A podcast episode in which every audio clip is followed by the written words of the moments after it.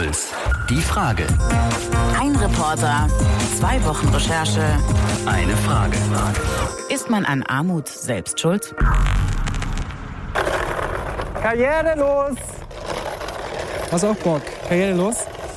Ja, ich würde gerne einmal ziehen. Was das hier ausspuckt? So wird es mit euch weitergehen. Okay. Du hast voll die Hoffnung. Ja, dass irgendwas Gutes ist. Was ist das Beste, was rauskommen kann? CEO. Chief Executive Officer, oder? Boss. Ja, so Geschäftsleitung. So erfolgreiches Studium, guter Job. Work-Life-Balance muss passen. Wie viel Kohle willst du mal haben zum Leben? Damit das Leben Spaß macht. Zwischen 50 und 100.000 im Jahr wird es schon liegen. 80.000. Hoffentlich als Ingenieur kriege ich sowas. Okay. Also als ich studiert habe, da stand noch niemand von der Uni, der Karrierelose verteilt hat. Allerdings muss ich sagen, habe ich auch Soziologie studiert. Da war auch der Weg zum CEO damals noch äh, ziemlich weit. Hier in der TU München ist das anders. Da hat man nach dem Studium schon ziemlich gute Chancen auf dem Arbeitsmarkt. Und ich habe mir einen kleinen Stand aufgebaut. Das war ein schöner sonniger Tag. An meinem Stand hängen Luftballons. Also ist alles schön bunt. Und das Wichtigste ist meine durchsichtige Lostrommel. Mit den Losen will ich ja den Studenten die Zukunft voraussagen. Tja, die haben ja offenbar alle große Pläne und Erwartungen. 80.000 Euro Jahresgehalt, Work-Life-Balance und Mhm. so weiter. Und du, Michael, hast jetzt aber wahrscheinlich nur Nieten drin, oder? In deiner Lostrommel. Moment mal, woher weißt du das? Komm, ich kenne dich doch. Okay, aber die Studenten, die kennen mich glücklicherweise noch nicht. Du hast nämlich recht, bei meinem Karrierelos geht es leider, leider genauso transparent zu wie sonst bei Auslosungen der FIFA. Ich weiß nämlich schon jetzt, was die für Lose ziehen werden. Erste Karrierelos. Schauen wir mal. Lass mich mal überraschen. Du bist obdachlos. Du kriegst deine Schulden nicht los. Uh. Du musst Privatinsolvenz anmelden. Du bist alleinziehend mit drei Kindern ohne Kohle. Du lebst von Hartz IV, Regelsatz 404 Euro. Du führst ein Leben in Armut. Wie stellst du dir das vor, arm zu sein? Hart. Man könnte nicht mehr essen gehen. Du arbeitest im Lager, die Kohle reicht nicht zum Leben. okay. Vorstellbar? Ja, extrem. Nicht. Nein. Also Armut, Hartz IV, Schulden, sowas spielt für keinen hier eine Rolle. Wer studiert hat, der hat es ja vermeintlich später eh gut, oder? Na klar, also das Studium, das alle Türen öffnet, das Tor zur Welt, heißt ja immer. Genau, ich hatte aber noch ein paar mehr Fragen. Meinst du, jemand, der obdachlos ist, der kommt da immer wieder raus? Ich glaube, es ist auch vielleicht von vielen die eigene Wahl. Also man kriegt ja Hartz IV oder man würde irgendein Heim oder so finden. Ich glaube nicht, dass in Deutschland zumindest man obdachlos sein müsste, wenn man es nicht wollte. In Deutschland das Schöne ist einfach, dass vom Bildungssystem her würde ich sagen, egal wie viel einer finanziell mitbringt, hat eigentlich jeder die Chance, alles zu erreichen. Meinst du es ernsthaft? Ja, es gibt Stipendien, es gibt Zuschüsse wie BAföG. Selbst wenn man von der Hauptschule kommt, man hat später alle Möglichkeiten mit Weiterbildungen und kann eigentlich, wenn man den Willen zeigt, fast alles erreichen. Kann es jeder schaffen in Deutschland, wenn er wirklich will? Ja, ich glaube schon, auch wenn man wirklich Lust hat zu arbeiten, dann ist man auch wirklich bereit, fast jeden Job zu machen. Ich sage jetzt mal ganz böse und ruht sich nicht auf der faulen Haut aus. Das sind schon krasse Sätze. Wer obdachlos ist, hat sich das selbst ausgesucht. Man muss es nur wollen, dann kann man alles schaffen. Ist es denn wirklich so einfach? Das werden wir rausfinden in dieser Sendung für euch im Studio. Pulsreporter Michael Badlewski, ich bin Kaline Thüroff und unsere Frage heute ist, ist man an Armut selbst schuld? Okay, die ersten Sachen werden schon aufgebaut. Ja, Das Zeug ist noch gut oder ist es? doch, das ist immer wichtig. Kann ich dir ein bisschen äh, helfen vielleicht? Ja, du kannst gerne die gemischten Kisten mal ein bisschen auseinander sortieren. da brauche ich immer Super, okay. Genau. Da gibt's also Essen. Und weil wir heute über Armut sprechen, nehme ich an, wir sind da bei einer Tafel, oder? Also wo sich Menschen, die kein Geld haben, was zu essen abholen können. Ganz genau so ist es und ich helfe da heute der Doro. Ich bin da an einem Samstag hin, an die Großmarkthalle in München. Samstag, das ist da was Besonderes bei der Tafel, das hat sie mir erzählt, weil da vor allem Leute hinkommen, die unter der Woche arbeiten, aber trotzdem nicht genug Geld haben für frische Lebensmittel. Das ist erschreckend. Ja. Die Kluft wird halt einfach größer. Es gibt so reiche Leute, vor allem hier in München. Und dann diese ganz arme. So, ich hoffe, dass wir hier den Leuten helfen können, dass sie auch wieder in ein normaleres Leben zurückkommen. Siehst du auch zum Beispiel junge Leute hier? Ja. In meinem Alter auch, ja. gibt es alles. Von jungen Mädel, das irgendwie alleine ist, bis auch zu älteren Damen, Familien. Also es kommt hier alle möglichen Leute her. Dann ist das ja dann auch dein einziger Kontakt mit armen Menschen wahrscheinlich. Also ich bin eigentlich vorwiegend mit Akademikern. Also ich habe auch noch meinen Doktor gemacht und ich bin immer nur in Kreisen mit Leuten, die studiert haben. Und ich komme sonst wirklich nicht so viel damit in Kontakt. Ich kenne immer nur so diese heile Welt. Also, mhm. Ja gut, jetzt müssen wir aber noch mal ein bisschen ranklotzen hier. Nicht so viel quatschen, ne? So, ich tue jetzt mal den Spargel weg. Wie lange macht Doro das denn schon bei der Tafel Essen sortieren und ausgeben? Die hat erst Anfang des Jahres angefangen, aber sie will jetzt einfach was Gutes tun. Und man muss auch definitiv sagen, dafür gibt es genug Bedarf bei der Tafel. Denn es gibt auch immer mehr Tafeln in Deutschland. Also die sind gewachsen um 40 Prozent, wenn man es mal vergleicht, vor zehn Jahren weil auch mehr Leute einfach darauf angewiesen sind. Wie läuft denn das eigentlich? Also können sich die Leute da aussuchen, was sie haben wollen? Ja, können sie sich mehr oder weniger. Es hängt halt davon ab, was es alles gibt an einem Tag. Ne? Es gibt da ganz viele unterschiedliche Tische. Heute zum Beispiel Spargel, Kartoffel, Erdbeeren, Gebäck, Brot, also viele schöne Sachen. Je nachdem, was die Supermärkte oder Betriebe, von denen die Waren kommen, nicht mehr verkaufen wollen oder konnten. Und das kann sich dann da bei der Tafel theoretisch jeder abholen? Nee, das geht nicht. Man muss schon vorher nachweisen, dass man bedürftig ist. Also zum Beispiel Hartz IV bezieht oder einen Sozialpass hat. Und Doro erklärt mir jetzt auch gleich das System, weil ich muss ja heute auch mit austeilen.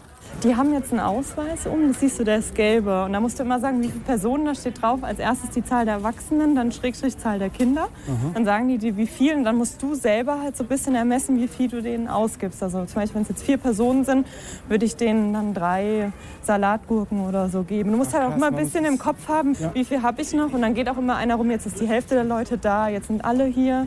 Das kriegst du dann auch gesagt. Das musst du halt so ein bisschen selber ermessen. So, Danke. Danke. Hallo. Ja, da kommen dann schon die ersten Leute vorbei. Ja. Es sind wirklich wahnsinnig viele Leute, bildet sich gleich eine riesige Schlange. Zum Beispiel kommt eine Frau vorbei, die ist Anfang 40, sie hat auch ihre zwei Kinder dabei und sie braucht Essen für... Acht Personen. Acht Personen. Okay, dann ähm, packen wir auch nicht voll. Tomaten habe ich schon. Tomaten, gut. Kopfsalat? Kopfsalat oder Eisbergsalat haben wir auch schön jetzt gerade noch. Wie lange gehen Sie schon zur Tafel? Zwei Monate. Ach, erst zwei Monate. Okay, was ist passiert? Ja, mein Mann ist arbeitslos geworden. Genau. Und wie war das das erste Mal hierher gehen? Komisch, ja. Aber jetzt geht's schon. Solche Geschichten, die gibt es ganz viel bei der Tafel. Jemand wird arbeitslos in der Familie und es fehlt dann einfach die Kohle. Ich habe auch mit dem Organisator der Tafel am Großmarkt gesprochen, der heißt Axel Schweiger und er meint, am meisten sind die Alten und Alleinerziehenden auf die Tafel angewiesen. Aber es gibt auch Leute, die einfach plötzlich krank werden.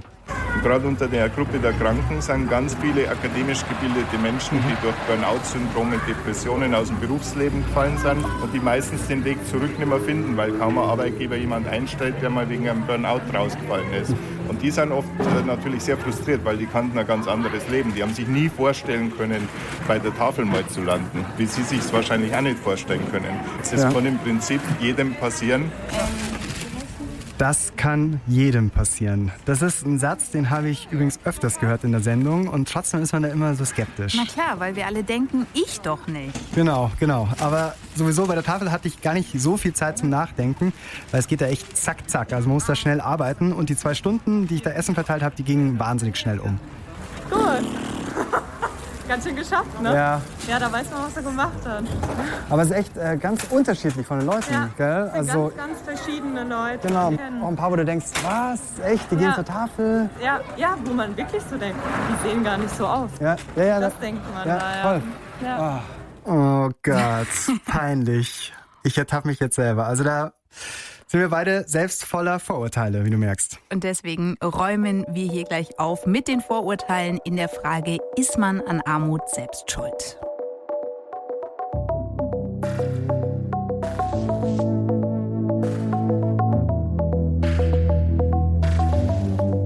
Jetzt gerade im Moment, wie du mich fragst, ja, ich bin arm. ich gebe mich zwar nicht so, ich schaue auch immer, dass Leute das nicht erkennen, dass ich arm bin. Ja, kurz den Check. Ah, gut, die Schuhe. Die Schuhe, aber ich bin auch Skater. Also ja, Skater haben auch immer kaputte Schuhe. Also ja. hat es jetzt nichts zu sagen in nee, meinen Augen. Wer ist das, Michael? Das ist Dave, den habe ich für die Sendung kennengelernt und wir hören später noch viel mehr von ihm. Dave hat nur knapp 400 Euro im Monat zur Verfügung. Okay. Er wird gerne mal Urlaub machen oder sich ein neues Skateboard kaufen, aber das geht alles nicht. Na klar, 400 Euro im Monat, das klingt nach ziemlich wenig. Aber bevor wir weiterreden, lasst uns mal ganz kurz klären, was bedeutet das eigentlich Armut? Also was ist die offizielle Definition? Die kannst du haben. Also man unterscheidet erstmal grundlegend zwischen relativer Armut und absoluter Armut. Absolute Armut liegt beim Verdienst von eineinviertel Viertel Dollar pro Tag. Gibt es quasi in Deutschland nicht. In Deutschland sind Leute armutsgefährdet, die weniger als 60 Prozent des mittleren Einkommens haben. Jetzt kannst du raten, was meinst du? Wo liegt es ungefähr? 60 Prozent des mittleren Einkommens. Ähm, ich schätze mal, also ich würde jetzt einfach mal schätzen, dass es so um die 1000 Euro im Monat sind. Ja, fast. Also es liegt bei 917 Euro im Monat für Alleinstehende. Und damit sind 15 Prozent der Deutschen arm, sagt das Statistische Bundesamt. Wobei man da ja eigentlich auch wieder so ziemlich alle Studenten dazu zählen müsste, oder? Also als ich studiert habe, da hatte ich auch nicht viel mehr als ähm, 700 Euro oder so im Monat. Ganz genau. Also viele Studenten sind natürlich auch arm, aber die haben meistens eine andere Lebensperspektive als jemand, sage ich mal, der keine Ausbildung mhm. hat und von einem Job zum anderen rumkrebst. Deswegen ist es auch oft gar nicht so schlau, Armut nur über das Einkommen zu definieren. Also Armutsforscher arbeiten oft mit verschiedenen Dimensionen, die Armut ausmachen können. Die stellen sich zum Beispiel Fragen wie, hat er einen Job? Wie gebildet ist er? Hat er eine Wohnung oder sie? Wie gesund ist er oder sie? Wie sind die sozialen Kontakte? Haben sie Freunde? Nehmen sie an der Gesellschaft teil? Mhm. Also all das spielt mit rein, ob man jemanden als arm bezeichnen sollte. Also auch, ob jemand auf bestimmte Sachen verzichten muss. Heißt dann Urlaub, Auto und solche Sachen. Wohnung, Job, genau und so weiter. Ich habe für die Sendung noch jemanden begleitet. Bei der fängt der Verzicht schon bei viel kleineren Dingen an. Das ist Heidi. Kino und so weiter.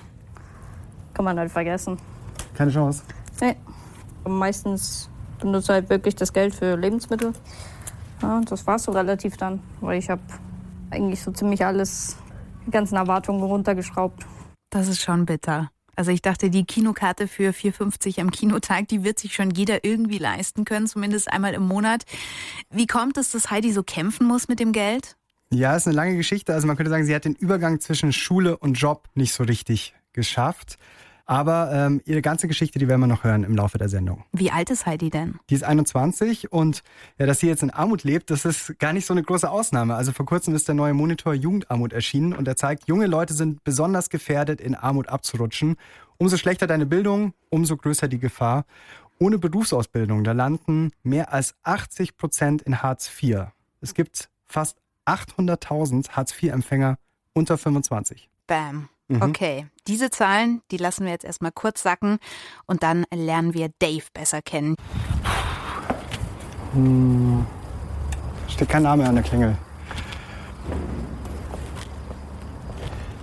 Wir sind hier an einem ziemlich abgeranzten Ort in Schrobenhausen. Die Wand des Hauses blättert ab, es liegt eine Bierflasche am Boden. Und hier bin ich mit David verabredet, den aber eigentlich alle nur Dave nennen. Das ist der Skater, den wir vorhin schon mal ganz kurz gehört haben, der gesagt hat, ja, ich bin arm. Genau. Ah, okay, da kommt schon jemand. Hey. Hallo, servus. Servus, ich bin Michael. David.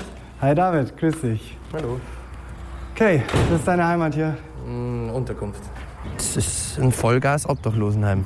Mitten in Schrumhausen. Also fühlst dich nicht so wohl hier? Nö, ganz und gar nicht. Bin okay. ich hier raus bin. Wie lange wohnst du da schon? Na, jetzt knapp ein Jahr leider also Gottes. Schon, ja. ja, also ein Dreivierteljahr ist es jetzt schon. Leider. Also ich dachte, das Ganze geht schneller in die Gänge, dass ich da rauskomme. Warum ist Dave da denn überhaupt in diesem, wie er es nennt, Vollgas-Obdachlosenheim? Das ist wie so oft eine lange Geschichte. Dave ist nicht im Obdachlosenheim, weil er keinen Bock hat zu arbeiten. Dave ist im Obdachlosenheim, weil er keine bezahlbare Wohnung findet. Ich reiß mal täglich einen Arsch dafür auf, da rauszukommen. Nur ist es in Schrumhausen halt auch schwierig. Ich meine, ich bin Kocher zu im ersten Lehrjahr, ich verdiene 550. Da bleibt auch nicht so viel für die Wohnung übrig. Schwierig. 550 Euro. Dafür arbeitet Dave fünf Tage die Woche, 18 Stunden am Tag. Aber sogar das Zimmer im Obdachlosenheim muss er bezahlen. Macht 220 Euro. Am Ende bleibt Dave nicht viel zum Leben. Also wirklich ausgeben oder dieses Ausgeben vermisse ich nicht mal. Es geht einfach nur darum, um mir einfache Dinge leisten zu können. um mal zu sagen, ich gehe jetzt einfach so, ob ich es brauche oder nicht, in den Laden und hole mir irgendeine Jacke oder neue Schuhe oder neues Skateboard. Das ist so, das, das vermisse ich. Es ist ja nicht so, dass ich nichts tue. Ich gehe ja in meine Arbeit. Ich mache ja was. Ja. Hab trotzdem keinen Cent. Dave ist 21, schwarze Haare, rotes Hemd, Ohrpiercing. Dass er wenig Geld hat, damit hat sich Dave irgendwie arrangiert. Aber richtig fertig macht ihn die Situation im Obdachlosenheim. Er zeigt mir Fotos. Das ist eine Tür. Das sind Blutdinge. Ja, gut. Einfach Blut beschmiert. Das ist zum Beispiel noch ein Bild vom Bad, von der Badewanne. Die Spur, kannst du ja denken, was es ist. So, Lang hält er es da drin nicht mehr aus. weil das an meine Psyche geht. Ich lasse das zu nah an mich ran. Andere würden jetzt vielleicht einfach wieder zu Hause bei Mama einziehen. Oder zum Beispiel Verwandte bitten, hey, könnt ihr mir mit ein bisschen Kohle helfen? Aber bei Dave ist das alles ein bisschen komplizierter. Wenn Dave von früher erzählt, dann geht es um Demos, Nazis verprügeln, Saufen, Kiffen, Feiern, Punkrock. Das ist seine Lieblingsband, Terror. Daves früheres Leben ist laut. Er bricht die Hauptschule ab. Er baut Scheiße. Er rutscht immer weiter ab. Da spielt schon das eine mit dem anderen die Rolle. Also wie das Ganze losgegangen ist. So zum Beispiel Schule abbrechen. Dann war mein Stiefvater voll sauer auf mich. Dann habe ich keinen Bock gehabt, heimzugehen. Dann bin ich raus. Dann habe ich falsche Leute kennengelernt. Ich habe das cool gefunden, bin mitgegangen. Anzeigen kassiert ohne Ende. Regelmäßig von Bullen heimgefahren worden. Und somit ging das Ganze falsch. Irgendwann der Tiefpunkt. Dave landet für ein paar Wochen im Jugendknast. Ich habe da hart auf die Welt geschissen. Danach will er sich ändern. Ich hasse mich ab und zu selber, weil ich das gemacht habe, was ich gemacht habe. Er schuftet, wenn auch oft ohne Arbeitsvertrag. Er zieht mit seiner Freundin zusammen. Eigene gemeinsame Wohnung. Sogar einen Garten hat er. Aber dann ein Streit. Dave fliegt aus der Wohnung, verliert kurz darauf seinen Job und ist ganz unten im Obdachlosenheim. So schnell kann es halt auch gehen, von einem Tag auf den anderen. Ich habe alles gehabt. Dave weiß inzwischen, er braucht Hilfe. Denn neben der Obdachlosigkeit ist da noch ein weiteres Problem. Also, wenn man so das überschlägt, bin ich bei 6000 Euro Schulden. Das, was mit Faulheit passieren kann, das ist krank. Selbstschuld. Ganz klar Selbstschuld. Damals habe ich auch immer andere gesucht, auf die ich die Schuld geben kann, aber find da erstmal jemanden. Wen, wen möchtest du finden für Sachen, wofür er nichts kann? Aber wer gibt schon jemanden eine Wohnung, der 6000 Euro Schulden hat? Meine Vergangenheit, die spüre ich halt einfach. Also die, me- meinen Rucksack, den trage ich mit mir mit. Ich hoffe, dass ich den Rucksack irgendwann mal irgendwo hinwerfen kann, wo ich ihn nie wieder finde. Also jetzt im Moment das größte Ziel von Dave, raus aus dem Obdachlosenheim. Heißt, er braucht einen Vermieter, der erstens eine billige Wohnung hat und ihm die zweitens dann auch noch gibt, obwohl er Schulden hat. Also kann ich das Telefon haben, bitte? Und Anzeigen dafür bräuchte ich.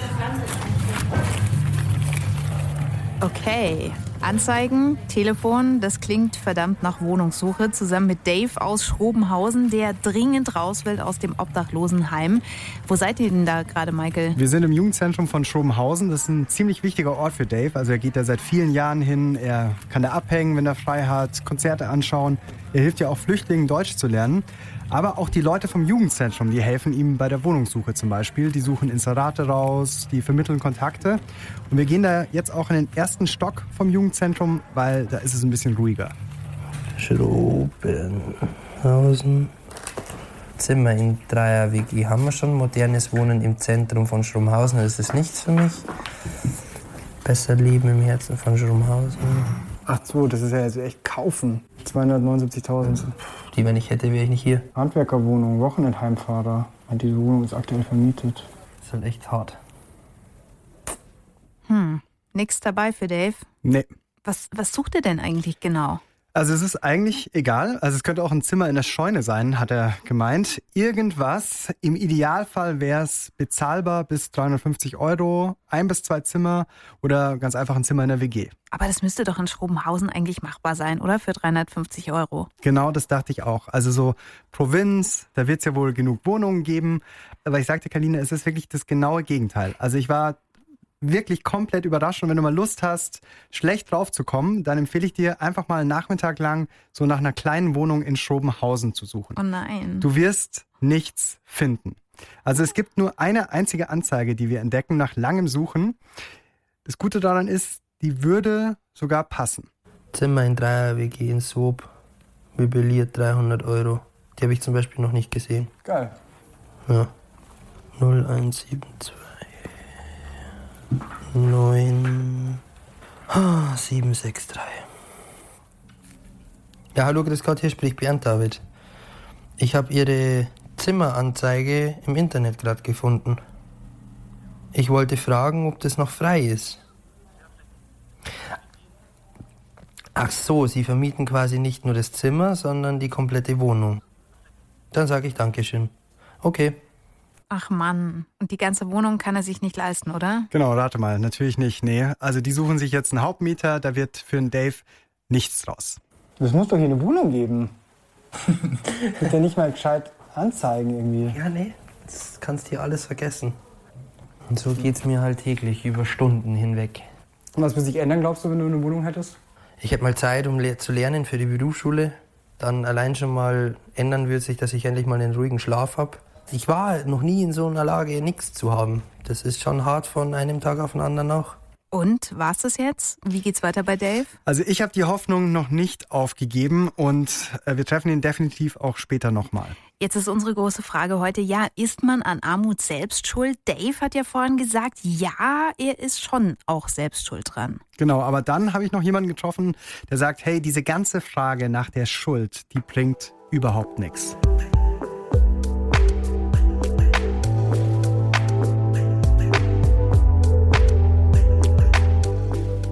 Schuldfrage ist sinnlos. Ja. Sinnlos? Das ist sinnlos. Weil das ist genau das, was ich mich frage. Na. Wer hat Schuld? Was bringt es, wenn ich sage, ja, Sie haben Schuld? Das löst ja nichts auf.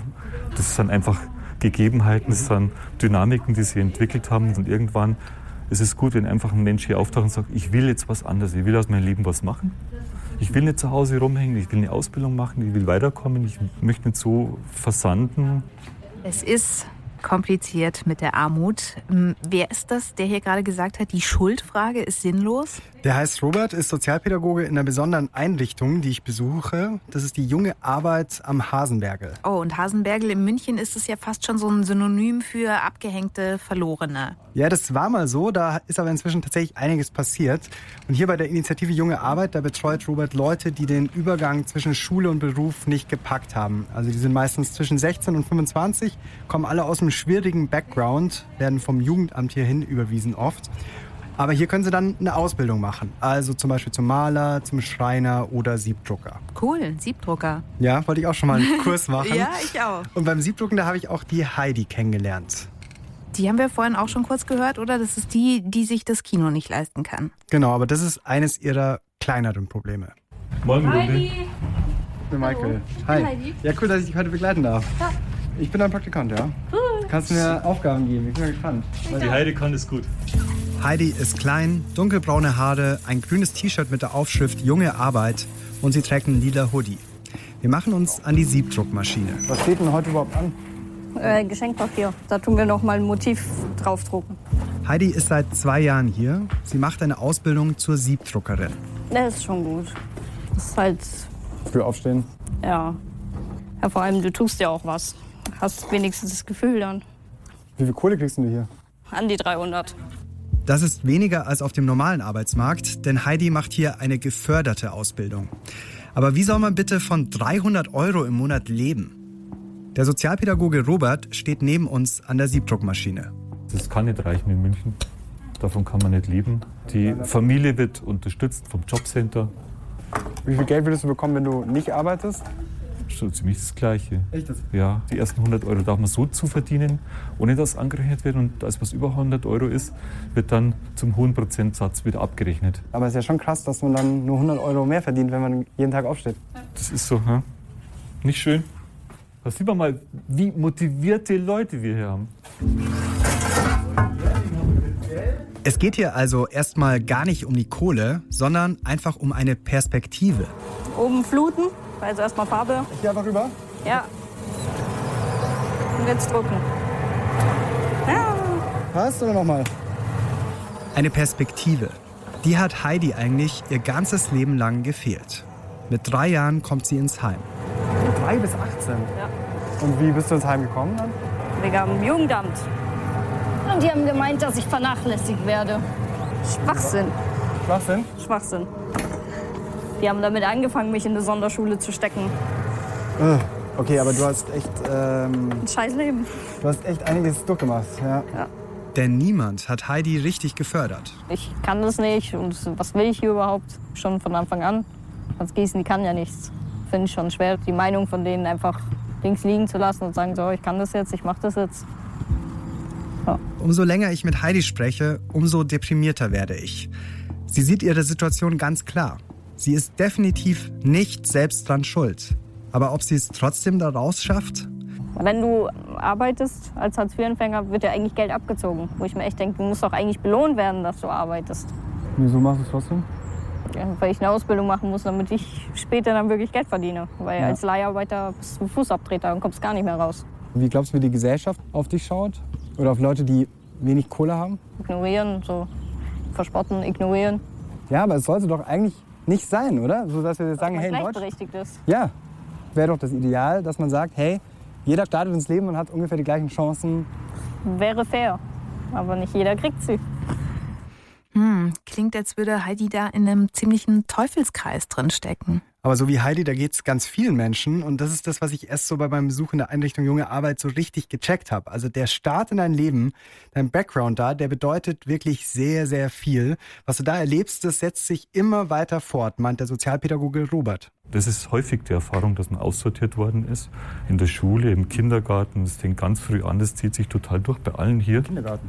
Ja. Da gibt es Lebensläufe, das sind die ersten Störungen schon, was ist die Gewalttätigkeit im Kindergarten. Wir haben hier Auszubildende, das sind oft die einzigen von einer vier-, fünfköpfigen Familie, die morgens aufstehen und pünktlich hier auftauchen. Die haben keine Vorbilder. Das ist viel schwieriger. Die kriegen kein Frühstück, nix, kein Tschüss, kein Hallo, kein Mach's gut, kräht kein Hahn danach. Das ist eine Leistung. Ich hätte es vielleicht nicht geschafft. Und wie das zum Beispiel bei der Heidi zu Hause ist, das wollte ich mir mal anschauen. Wir haben uns ein paar Tage später zum Kochen verabredet. Wer ist denn das? Molly. Hallo Molly. Darf ich anfassen? Ja, oder? Ja, sollte nichts passieren. Hey. Und wer ist Molly? Ein Hund? Eine Maus? Ein Hase? Das ist die Katze von Heidi. Wir sind hier in München-Giesing, Arbeitergegend. Heidi wohnt hier mit ihrer Mutter in einer Zwei-Zimmer-Wohnung. Ist alles ziemlich vollgestopft. Also mit Möbeln und mit Dingen, die in der Ecke stehen, die ich nicht so genau erkennen kann, was es alles sein soll. Und Heidi führt mich ein bisschen rum. Doch, jetzt weiß ich, was du mit eng gemeint hast. Ja. Fernseher? Ja. Riecht noch ein bisschen nach Zigaretten? Ja. Das ist hier normalerweise viel schlimmer. Ja, hat sich doch ein bisschen was angesammelt Ja. über die Zeit. Und hast du auch ein eigenes Zimmer? Ja, sozusagen. Einzige Zimmer, in dem nicht geraucht wird. Das ist dein Zimmer hier. Ja. In ihrem Zimmer schläft Heidi leider ziemlich schlecht. Da ist es nämlich nachts zu laut. Da hört man das Rasen der Autos und es führt auch dazu, dass Heidi oft verschläft und dann zu spät in die Ausbildung kommt. Jetzt sind wir aber erstmal mit Kochen dran. Mama mia. Ich wasche noch mal die Hände. Was gibt's denn? Es gibt Gemüsepfanne und die Lebensmittel sind von der Tafel, weil Heidi ja eben sonst super wenig Kohle hat. Sie hat sich sogar schon mal überlegt, noch einen Minijob neben der Ausbildung anzunehmen, damit sie und ihre Mutter mehr Geld haben. Ansonsten gilt, also wenn sie sich was kaufen möchte, Weniger essen. Weniger essen. Ja, das tue ich ja sowieso, aber Wie war das bei deiner Mutter? Also, hatte die mal Geld? nein. Die wurde auch ins Heim abgegeben und die Mutter hat sie rausgeholt. Okay. Die hatten auch nie Geld. Das heißt, das setzt sich durch die ganze Familie durch. Deswegen habe ich und meine Schwester ein Wetter am Laufen, welches von unseren Kindern nicht ein Heimkind wird. Also wer die Kette durchbricht sozusagen. Oh komm. Was? Das ist doch cool. Aber es muss doch nicht so kommen. Meinst du, das wiederholt sich immer wieder? Ich denke schon. Das ist schon krass, oder? Wenn so ein holpriger Start ins Leben dann auch den Rest irgendwie vorherbestimmt. Ja, Heidi hat mit fünf erst angefangen zu sprechen. In der vierten Klasse wurde Legasthenie festgestellt. Und sie hatte im Heim halt auch wenig Förderung. Du hast es auch mal bereut, dass du sagst, ich hätte es lieber gehabt, eine andere Familie? Ja, meine Mutter hat mir ja erzählt, dass eine Adoption mal in Frage gekommen wäre, weil ich noch so klein war. Und die hat halt gemeint, dass sie es nicht will. Ja. Und da denke ich mir halt manchmal schon, weil das war eine Arztfamilie, die hatten Geld, denke ich mir schon, wie wäre das Leben gewesen, wenn sie mich echt adoptiert hätten. Hättest du wahrscheinlich einen ganz anderen Start gehabt. Daran denkst du manchmal, dass es so. Dass ich da echt mit Geld aufgewachsen wäre. Wäre ein schönes Leben gewesen. Und dann kommt die Mutter mit dem Hund nach Hause. Na, Luki. Lucky. Entschuldigung. Lucky. Lucky, komm rein, komm, du musst gleich reingehen. Der ist doch. Nee, da soll der rein. Aber ich hab den doch erst gebadet. Ja, aber der ist so dreckig jetzt. Genau, es gibt nämlich nicht nur eine Katze, sondern auch den Hund Lucky und die Katze Molly, aber die vertragen sich ganz gut. Und müssen sich keine Sorgen machen um Job und Geld. Was macht Heidis Mutter denn? Also die ist gelernte Konditorin, die hat aber auch eine lange Jobcenter und auch viel Arbeitsamterfahrung. Sie hat sich vieles in ihrem Leben anders vorgestellt, auch zum Beispiel als Heidi vor drei Jahren wieder zu ihr gezogen ist. Ich habe gemeint, durch das, dass ich die Heidi Marie aufnehme, dass es finanziell besser geht. Die war, äh, keine zwei Monate war es dann ist schon losgegangen mit der Kürzung vom Sozialamt. Aber glauben Sie, da ist was dran, wenn man sagt, so einmal arm, immer arm? Ja, meistens. Meistens. Ich habe aber viel zum Kämpfer gehabt, bis ich überhaupt die Wohnung gekriegt habe. Weil ich war ja fünf Jahre auf der Straße draus. Echt? Richtig auf der Straße? Richtig auf der Straße. Keine Arbeit, keine Wohnung. Ja, du brauchst Arbeit, um eine Wohnung zu kriegen und brauchst eine Wohnung, um Arbeit zu kriegen. Ja, ich habe auch das Problem gehabt, ich habe äh, ziemlich viel bechert. Weil nüchtern hätte ich das nicht ertragen. Aber glauben Sie, die Heidi wird es mal besser haben? Hoffe ich. Bis ich das erste Mal gesehen habe, dass ich das Kämpfer kommt, das ist eine Kämpferin. Die lässt sich nicht so schnell verunsichern.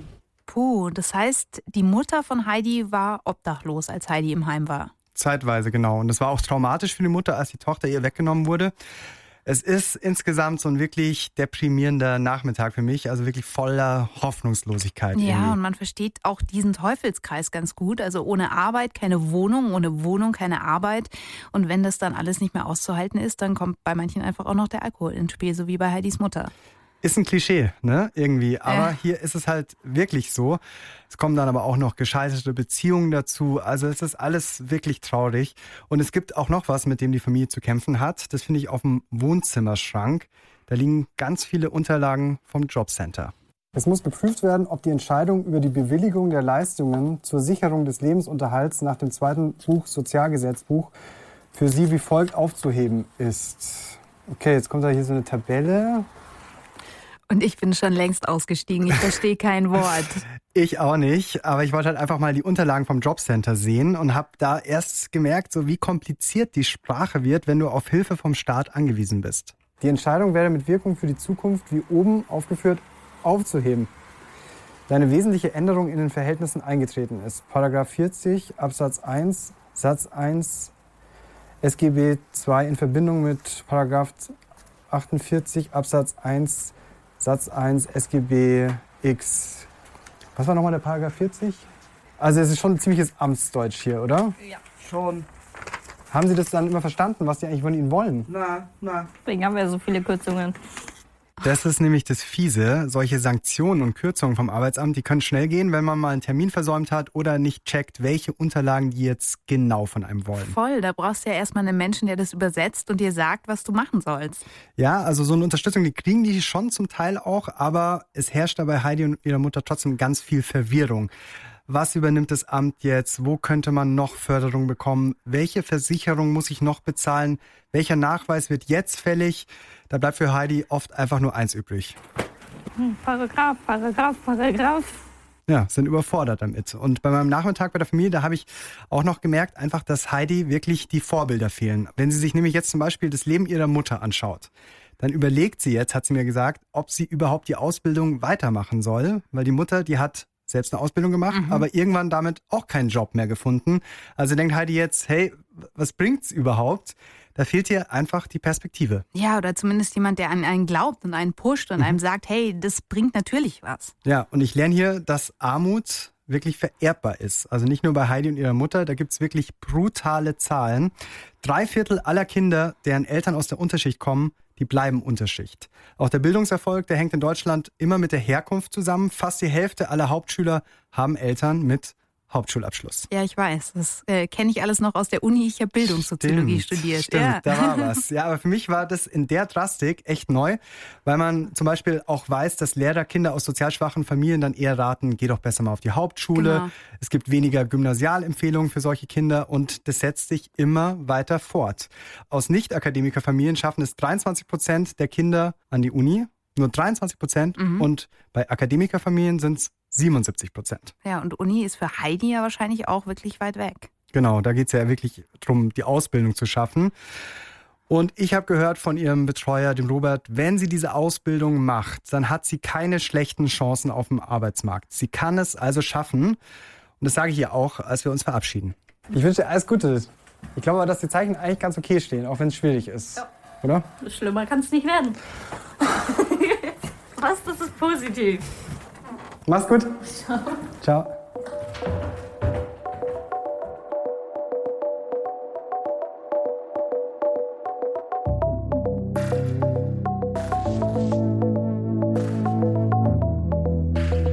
Ihr hört Puls mit der Frage, ist man an Armut selbst schuld? Ja, schon, hat Dave gesagt, der mit 21 in einem Obdachlosenheim in Schrobenhausen lebt. Er war faul, hat er gesagt, er hat die Schule abgebrochen, er hat Scheiße gebaut, war im Knast und obwohl er jetzt den ganzen Tag arbeitet, hat er gerade mal 400 Euro im Monat und findet keine Wohnung. Heidis Armutsgeschichte, die klingt dagegen noch viel weniger nach Selbstschuld. Sie hatte eigentlich nie jemanden, der sie gefördert hat oder auch nur gesagt hat, du schaffst es schon. Und da haben wir gemerkt, Armut kann schnell zum Kreislauf werden, der dann quasi auch über Generationen weitervererbt wird. Genau, jetzt könnte man aber sagen, naja gut, mit Abi oder Studium, da kann ja nichts passieren. Aber ist auch nicht so. Jeder zehnte Hartz-IV-Empfänger hat Abitur oder sogar studiert. Das sagen Zahlen der Bundesagentur für Arbeit. Und so ging es eine Zeit lang auch Uchenna.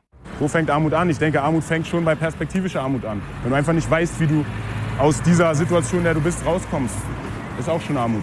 Uchenna ist aufgewachsen in Berlin-Moabit, auch so ein sozialer Brennpunkt. Seine Eltern waren aber beide Akademiker. Er hat dann auch Abi gemacht, er hat angefangen BWL zu studieren. Das aber dann abgebrochen, weil er eine bessere Idee für sein Leben hatte. Aber dann hat er auch wieder die Erfahrung gemacht, dass man in Deutschland einfach hängen bleiben kann. Ich hatte mal eine Phase, wo ich auf jeden Fall so gefrustet war, dass ich die ganze Zeit gesoffen habe. Das ist auch schon ewig her so. Also ich weiß auf jeden Fall, wie es ist, wenn du dir die grundlegenden Dinge nicht leisten kannst oder eben vom Staat abhängig bist, um das zu machen. So, also das darf man auch nicht vergessen. Ich sage ja immer, in Deutschland ist super, wir haben einen Sozialstaat und so. Das stimmt vielleicht in dem Sinne, aber es ist jetzt nicht darauf angelegt, dass du durch die soziale Unterstützung wieder ins Arbeitsleben integriert wirst und dann sozusagen eigenermächtig dein Leben führen kannst, sondern du bleibst meistens da drin hängen und fühlst dich scheiße, weil du halt Geld bekommst, wofür du nicht arbeitest. Das habe ich auch eine Weile lang gemacht. Ich weiß auf jeden Fall, das ist nicht geil so. Wie war das bei dir? wollte Musik machen, beziehungsweise dachte, dass ich da eben alles reinstecken muss. Und generell, um zu leben, musste ich halt Geld verdienen. Also das habe ich nicht von der Musik bekommen. Und dann habe ich mich dazu entschieden, ein Jahr lang Stütze zu bekommen. Das macht was mit dir so. Das sagt also Uchenna, den ich in Berlin getroffen habe. Kann ich eigentlich total gut nachvollziehen, seine Geschichte. Also das mit dem Studium ist doch nichts, das passiert halt. Dann überlegt man sich erstmal was machen, was wirklich Spaß macht. Also in seinem Fall Musik und dann irgendwie mal weitersehen. Gemein, wenn es dann in die Armut führt. Ja, Uchenna hat aber noch einen anderen Weg gefunden, mit seiner Frustration über das System umzugehen. Er rappt einfach drüber. Mama hat studiert, um der Armut zu entkommen. Doch ich bin weit weg von der Wurzel, seh ich darum so verstreut. Fühl mich verstoßen und geächtet. Abgestempelt als was Schlechtes, ich wurde falsch berechnet. Ich bin das Resultat vom Frust einer Weltmacht, das Abfallprodukt der Gesellschaft. Monster. So, vielleicht Mm. kennen ihn jetzt ein paar Leute eher. Das ist Megalo. Oh Mann, das hättest du ja gleich mal sagen können. Na Logo, Megalo, der ist doch inzwischen super erfolgreich. Ja, genau. Platz zwei der Charts mit seinem letzten Genau. Album. Max Herre hat ihn gefördert. Aber bis er eben so weit gekommen ist, da hat es wirklich ewig gedauert. Viele Leute haben ihm früher immer gesagt, hey, du bist so ein guter Rapper, es wird klappen. Er hat auch mit ganz vielen großen Namen zusammengearbeitet. Dann denkt man so, okay, wenn man jetzt schon so einen krassen Schritt macht, dann muss es doch jetzt auch mal bald losgehen. Aber es hat dann trotzdem in meinem Fall jetzt noch 15 Jahre gedauert. 15 Jahre. Wahnsinn, Wahnsinn, oder? ja. Jetzt aber kann man sagen, hat's geklappt mit den Charts, aber das heißt nicht, dass Megalo den ganzen Tag im Pool rumliegt und sich mit Geldscheinen abtrocknet. Na, aber er kann wahrscheinlich schon recht entspannt leben, oder? Und hat Zeit, um Musik zu machen. Ja, also Zeit hat er schon, aber auch nur, weil er jeden Morgen nach wie vor schon um 4 Uhr in der Früh aufsteht, um als Paketarbeiter zu schuften. Ich glaube, das Ding, was viele bei dir immer noch krass finden, ist, Dass ich du jeden arbeite Morgen, morgens. Ja, dass du jeden Morgen aufstehst. Du stehst auf einer Bühne, dir jubeln, keine Ahnung, wie viele tausend Leute zu. Jetzt am Wochenende 22.000, Waldbühne. Aber es ist nötig oder wieso machst du den Job? Ja, also ich mache es nicht, weil es Spaß macht, auf jeden Fall. Ich kotze jeden Tag ab. Am schlimmsten ist immer montags. Also quasi, wenn du gerade ein Wochenende hattest, unterwegs warst, irgendwie gerade das Musikerleben gelebt hast und dann bist du zurück im Lager. Wieder der Arsch, der da irgendwie die Pakete rauskloppen muss. Und so, nee, ich mache es nicht gern, aber tatsächlich ist es einfach so, dass ich von der Musik in der Konstellation, in der ich aufgestellt bin, leben möchte, verantwortlich sein möchte, Familie, reicht es nicht. Trotz Charts. Okay, also Megalo muss nicht nur sich selbst, sondern auch noch seine Familie ernähren. Zum Beispiel, genau. Also er hat noch zwei Kids und er muss halt schauen, dass genug Kohle reinkommt. Er hat auch einen Song über seine Situation gemacht, der heißt Loser und der ist krasserweise auch genau der Song, der Ja, der sein größter Erfolg geworden ist, oder? Ganz genau. Und den hören wir jetzt gemeinsam mal mit ihm komplett durch mit Kommentar von Megalo. Geht jetzt drei Minuten. So, dann hören wir mal in den Eisbrecher rein. Da ist der Wecker. 4 Uhr. Ist immer noch 4 Uhr. Wann stehst du auf? Sechs. Sechs? Ja, ist auch. Also kommt drauf an. Ist halt die Aufstehhymne überhaupt. 4 Uhr, Wecker klingelt viel zu früh, nicht gut. Völlig übermüdet, aber aufstehen, Pflichtruf. Frau schläft fest, versuch leise zu sein. Zieh mich an und stelle mich auf So ist es auch. Ja. Genau so. Aber ich muss wach sein, gleich geht die Schicht los. Manchmal hat man keine Wahl für die Knete. Und so entlas ich Pakete. Ein Laster, zwei Laster, drei Laster. Es sind wirklich mindestens vier Laster am Tag. Die, also jeder, per- also ich bin schneller als die meisten anderen, aber Wirklich? ja, also ich mache es ja auch jetzt schon länger. Die meisten halten nicht so lange durch. Drauf, doch mein Tag wird bestimmt durch das Geld, das ich brauch. Mein Tag ist bestimmt durch das Geld, was ich brauche. So sieht's aus. Was hat die Zukunft zu bieten? Eben kein Loser. Ja, es ist wichtig, sich das nochmal vor Augen zu führen. Wenn man manchmal in der Perspektivlosigkeit steckt und denkt, man kommt nicht weiter, dann kann man halt schnell so eine Gedanken entwickeln. Oh, ich bin halt voll der Versager und so, ich habe nichts aus meinem Leben gemacht. Es ist wichtig, dass man äh, sich positive Sachen sagt, so, um auch am Ball zu bleiben. Also einfach nicht aufgeben. Mama hat alles getan für die Bildung der Kinder. Mama hat alles getan für die Bildung der Kinder. Ich immer nur gechillt und ich kann es hier nicht erklären. Alles echt. Familie ernähren. Ja, wie ist es, das zu hören? Ja, jetzt besser, weil mein Verhältnis mit meiner Mutter auch besser geworden ist. Und letztendlich habe ich in diesem Song sozusagen geschafft, mein Leid zu wandeln. Also ist eigentlich gut, also ist positiv für mich, weil ich weiß, ey, das war der richtige Ansatz.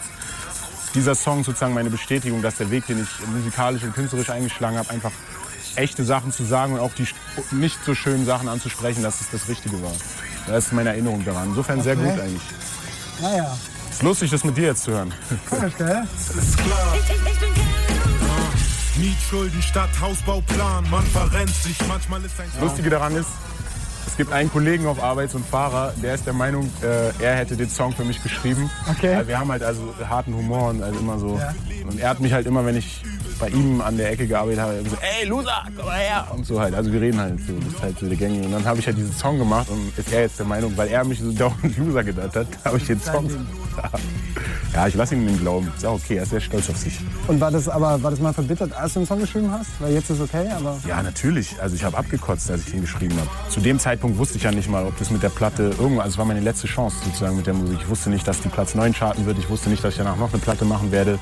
Irgendwann mal Waldbühne spiele. Also es war alles so noch perspektivlos zu dem Zeitpunkt. Ja, ich habe total abgekotzt und war auch nicht sicher, ob es die richtige Entscheidung ist.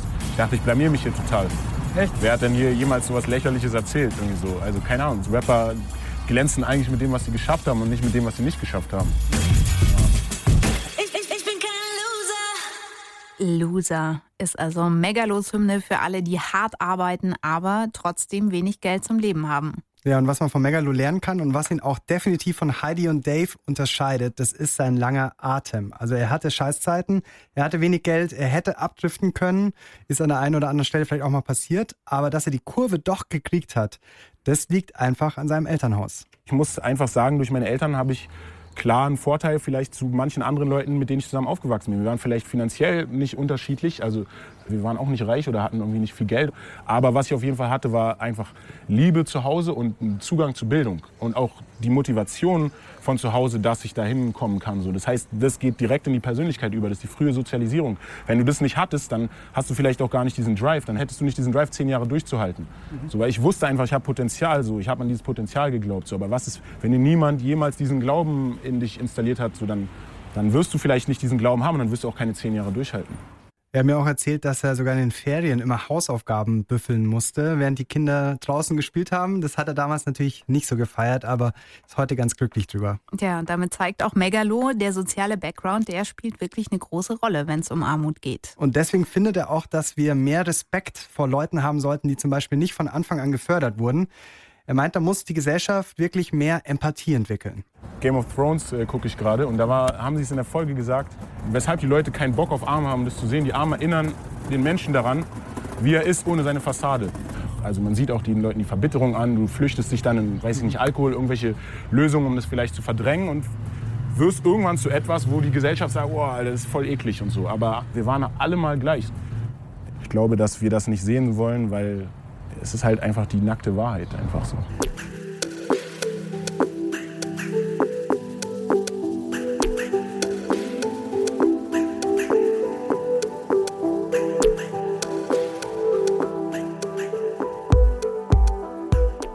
Das mit der Armut ist eine ziemlich komplexe Angelegenheit, haben wir mittlerweile verstanden. Und einer einzelnen Person die Schuld dafür zu geben, das wäre viel zu einfach.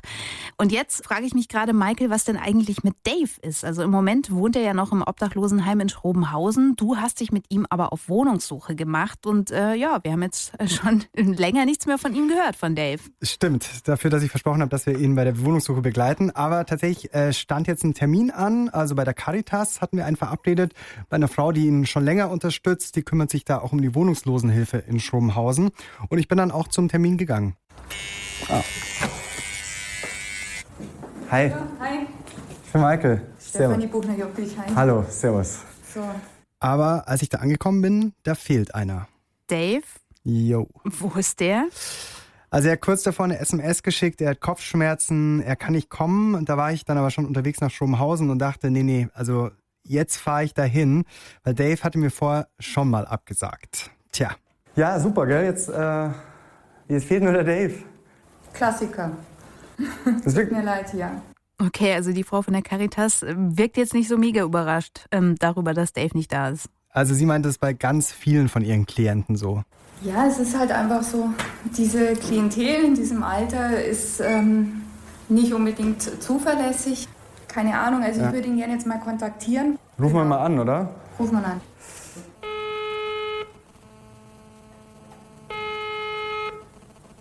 Ich glaube, wir haben nicht so viel Erfolg. Ah. Hm, war wohl nix. Aber die Stephanie hinterlässt zumindest eine Nachricht. Vielleicht meldet er sich ja dann später. Ja, hi Dave, ich bin's, die Stefanie.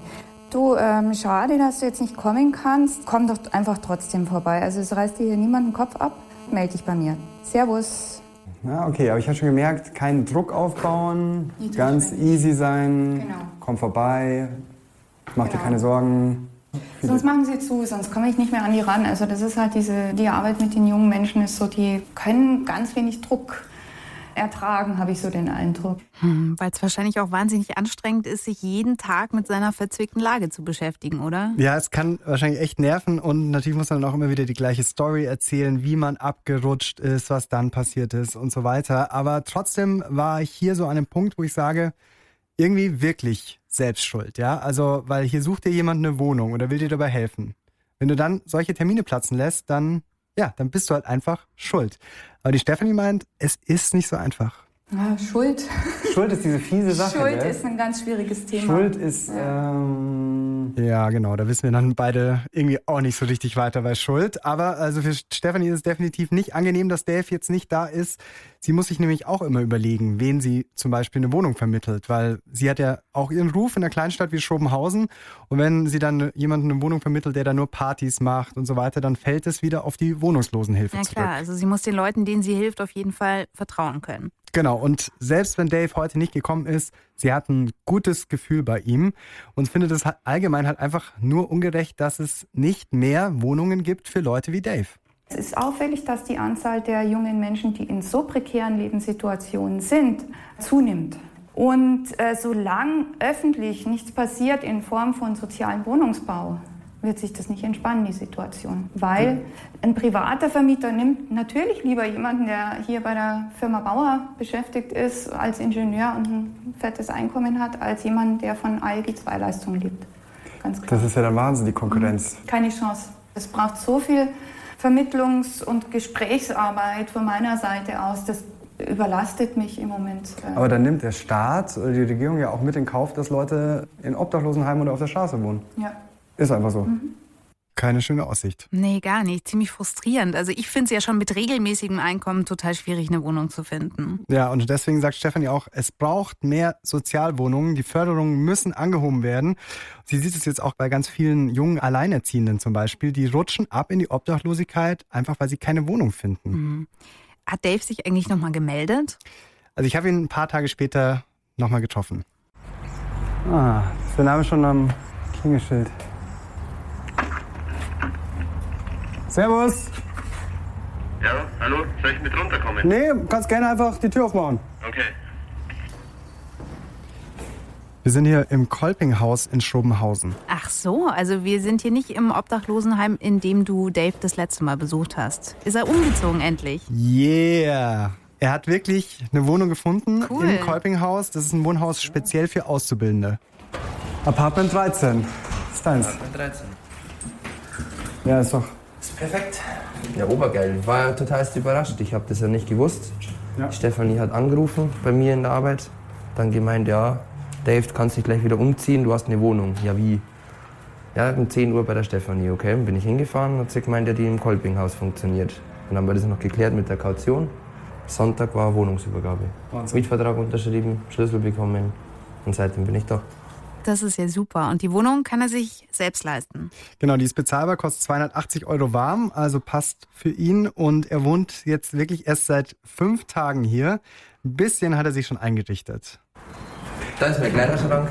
Das ist mein Kochordner für die Schule. Ausbildungsvertrag. Bilder von meiner Oma, Ja. die ich zum Geburtstag bekommen habe. Genau, da hängt außerdem noch eine Bob Marley-Fahne im Zimmer. Er hat ein St. Pauli-Cap aufgehängt. Ein paar Ü Bücher von seiner Oma sind noch da. Und ja, er meint, jetzt kann wirklich vieles besser werden. Das verändert mich jetzt nochmal um einiges. Oder verändert die komplette Gesamtsituation eigentlich. So gerade mit Ausbildung, sich darum kümmern für die Schule, Berichtsheft schreiben, lauter so Sachen. Ruhe haben vor allem Dingen, tun und lassen, was ich will. Habe ich lange nicht mehr gehabt. Also ist erstmal alles super bei Dave. Eigentlich erstmal schon. Die Schulden sind natürlich noch da. Und es gibt so ein Ding, das habe ich beim Dave immer noch nicht so richtig gecheckt. Also wieso sein Leben immer hoch und runter geht. Ich habe es ja selber mitbekommen, als er den Termin dann nicht erschienen ist. Und ich habe wirklich das Gefühl, dass Dave manchmal so Unglück magisch anzieht, weil er manchmal auch bestimmt auf Sachen einfach scheißt und manche Sachen ihm dann auch schnell zu viel werden. Ist schon öfters vorgekommen, ja. Wieso ist es dann immer wieder so, dass, dass dir irgendwas passiert, wo dann irgendwie wieder was im Wege steht? Weiß ich nicht. Keine Ahnung. Das ist in dir drin, oder? Das ist so, lieber ich weiß es nicht. Ich weiß aber nicht, woher es kommt und warum. Das kann ich nicht sagen. Das weiß ich selber nicht. Mal bin ich derjenige, der selber dahinter ist, wenn er was haben will, dann will ich's, mach's aber auch nicht. Weil ich Ja, meine, das, das kommt kann ich von zum Beispiel gar nicht verstehen. Ja, das verstehe ich teilweise aber selber nicht.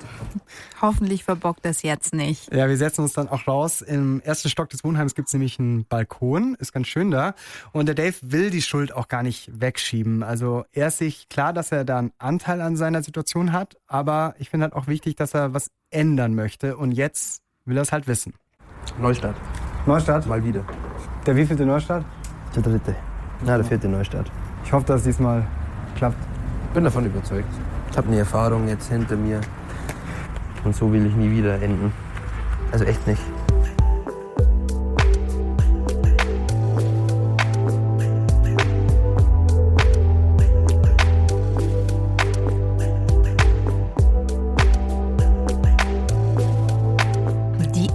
Wohnungen erinnern den Menschen daran, wie er ist ohne seine Fassade. Das hat Megalo gesagt. Das ist so der große philosophische Satz aus dieser Sendung. Ist man an Armut selbst schuld? Wollten wir ja wissen heute. Und Michael, jetzt wird so langsam Zeit für unser Fazit. Ja, ich würde sagen, dann gebe ich doch die große Frage auch gleich nochmal an Megalo weiter. Sind Arme selbst schuld? Nee. das war's. Also nein, nee, würde ich jetzt erstmal sagen, weil du kannst nicht pauschalisieren. Also Ja. deshalb kann man diese Antwort, würde ich pauschal mit einem Nein beantworten. Mhm. Aber ähm, ja, du kannst auch nicht, also Eigenverantwortung ist immer mit dabei. So, du kannst jetzt nicht sagen, jemand ist komplett unschuldig, so, aber Bildungsarmut gibt es halt total viele Leute, die einfach von Anfang an irgendwie halt schlechter gestellt sind und da einfach schlechteren Zugang zu Bildung bekommen haben, von zu Hause aus, dann schulischen Wege und die einfach von Anfang an quasi einen Weg gehen, der nach unten geht. So. Also wie gesagt, wenn du da eine pauschale Antwort haben willst, würde ich sagen nein. Also jetzt lassen wir das Pauschale nochmal vielleicht beiseite. Für mich war gerade der Aspekt der Bildung wirklich total wichtig zu sehen, dass Chancengerechtigkeit einfach nicht existiert. Dein Background, der prägt dich ein Leben lang. Und es wird auch Zeit, dass Leute wie ich mal das wirklich checken, wie verdammt privilegiert ich zum Beispiel aufgewachsen bin. Ja, klar, geht mir genauso. Und Ja. ich finde es dann eigentlich sogar noch schlimmer, wenn Harzen gehen oder so ein Wort inzwischen ein Synonym für abhängen geworden ist oder rumchillen. Hartz-IV-Empfänger sind nämlich im wahrsten Sinne des Wortes abgehängt. Das ist ein Stempel, den man nicht so leicht wegbekommt. Und Stefanie von der Caritas meint, die Leute, die so einen Stempel haben, die brauchen mehr Unterstützung in Deutschland. Aber was kann man wirklich ändern? Also ich meine, Den Leuten mehr Geld geben, den Leuten mehr Würde Okay. geben. Wohnung, Wohnung ist so ein Grundrecht. Da wären wir wieder beim Thema Sozialwohnungen, weil wenn die nicht da sind, dann rutschen Menschen wirklich in die Obdachlosigkeit ab. Und umso mehr sich die Kluft zwischen Arm und Reich verschärft, umso schwieriger wird es für unsere gesamte Gesellschaft. Das sagt Robert, der Sozialpädagoge von der Heidi. Wenn man keine Zustände haben will, dass äh, Leute, die ein bisschen mehr Geld haben, sich hinter hohen Mauern und hinter Bodyguards verstecken will, dann muss man auch dafür sorgen, dass alle Menschen vernünftig leben können. Wenn man das nicht haben will, wenn man sich für ein anderes Gesellschaftsmodell entscheiden, dann kann man die Leute in den Sumpf liegen lassen. Dann ist wurscht. Weil dann interessiert es ihn eh nicht. Dann bauen wir die Mauern hoch und dann stellt man Leute mit der Pistole hin, dass einem nichts passiert. Dann panzert man sein Fahrzeug und dann ist gut. Aber Freiheit gibt es so nicht. Mhm. Da fühlt sich niemand frei. Aber ein bisschen wandern wir ja schon dahin, oder? Also die Schere zwischen Reich und Arm, die wird ja, Ja. immer größer. Ja, das ist äh, scheiße. Ja. Das ist also ungünstig. Weil wir wollen jetzt ja nicht hier, dass die Autos anfangen zu brennen. Wenn du einen Haufen Leute, die Probleme ha- hast, alle auf einen Haufen steckst, was soll bitte bei rauskommen? Braucht man nicht lange überlegen. Dann weiß man die Antwort. Und ich finde, Freiheit gibt es nur, wenn alle einigermaßen frei sein können. Und das war die Frage, ist man an Armut selbst schuld? Reporter Michael Badlewski, Moderation Kaline Thüroff. Co-Autorin Eva Riedmann, Redaktion Helen Malich. Audioproduktion Alexandra Brandt, Simone Halder, Anna Hirschfeld. Und ihr, wenn ihr es noch nicht seid, dann werdet unsere Freunde auf Facebook.com slash die Frage. Das ist der Ort, an dem euch unsere Fragereporter immer auf dem Laufenden halten. Und unter diefrage.de slash Armut, da findet ihr diese Frage auch als halbstündige Fernsehdoku. So, und jetzt sind wir raus. Kalin und Michael sagen Tschüss. Ciao. Eine Sache, Michael, Ja? müssen wir jetzt noch klären, weil du hast vorhin zum Megalo gesagt, dass du immer um 6 Uhr morgens aufstehst. Das glaubt dir doch kein Mensch. Also ja, okay. Also es ist wahrscheinlich wirklich oft ein bisschen später. Ja, ein ganz kleines Und das, bisschen das später. habe ich ja, Megalo ja. dann später auch gebeichtet. Ich glaube, ich bin mir auch nicht sicher, ob ich mit der 6 Uhr, vielleicht habe ich gelogen mit 6 Uhr. Ja, das ist bestimmt sieben, acht. Naja, das liegt aber, ja, es kommt echt komm. drauf an. Manchmal dann frühstückst du noch zwei Stunden ganz entspannt auf dem Balkon wahrscheinlich. Voll.